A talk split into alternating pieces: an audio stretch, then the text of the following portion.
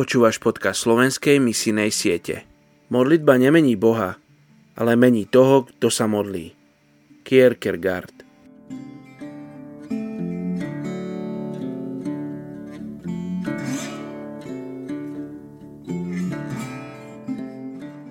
První Petrova 2, 2 až 5.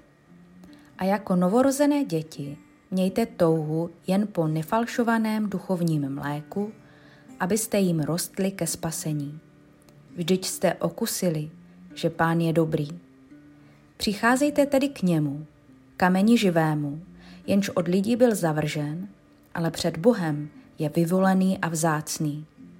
I vy buďte živými kameny, z nichž se staví duchovní dům, abyste byli svatým kněžstvem a přinášeli duchovní oběti, milé Bohu pro Ježíše Krista. Dnes se budeme modlit za nezasažený národ paštůnů v Pakistánu.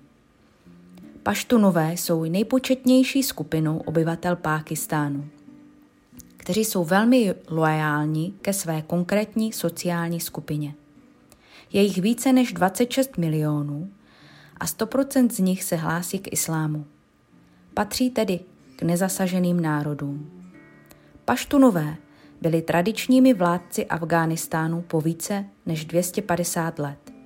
Od svržení afgánského krále, komunistického převratu a sovětské invaze v 70. letech 20. století se Afghánistán nachází ve stavu neustálého konfliktu. V 70. a 80. letech 20. století se pákistánsko-afgánské pohraničí stalo výchozím bodem pro mudžáhisty, tedy bojovníky za svobodu, kteří se s podporou Západu, Saudské Arábie a celého světa postavili na odpor a svrhli komunistický režim. Cena byla vysoká.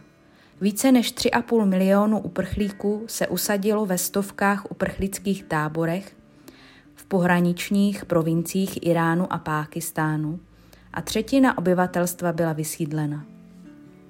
V 90. letech se paštunské kmenové oblasti a tisíce náboženských škol financovaných Araby po celém Pákistánu staly podhoubím pro vznik hnutí Taliban.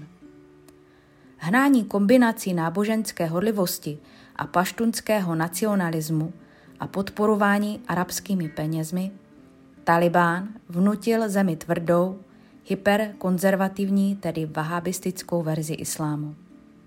Pokusy o mírovou dohodu a trvalou centrální vládu byly bohužel doposud neúspěšné.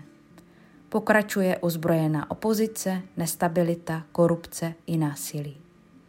Snahy o oslovení paštůnů probíhají již od roku 1818, kdy William Carey přeložil části starého zákona do paštunštiny – a to na základě interakce s paštunskými obchodníky, kteří karavanami projížděli v severní Indii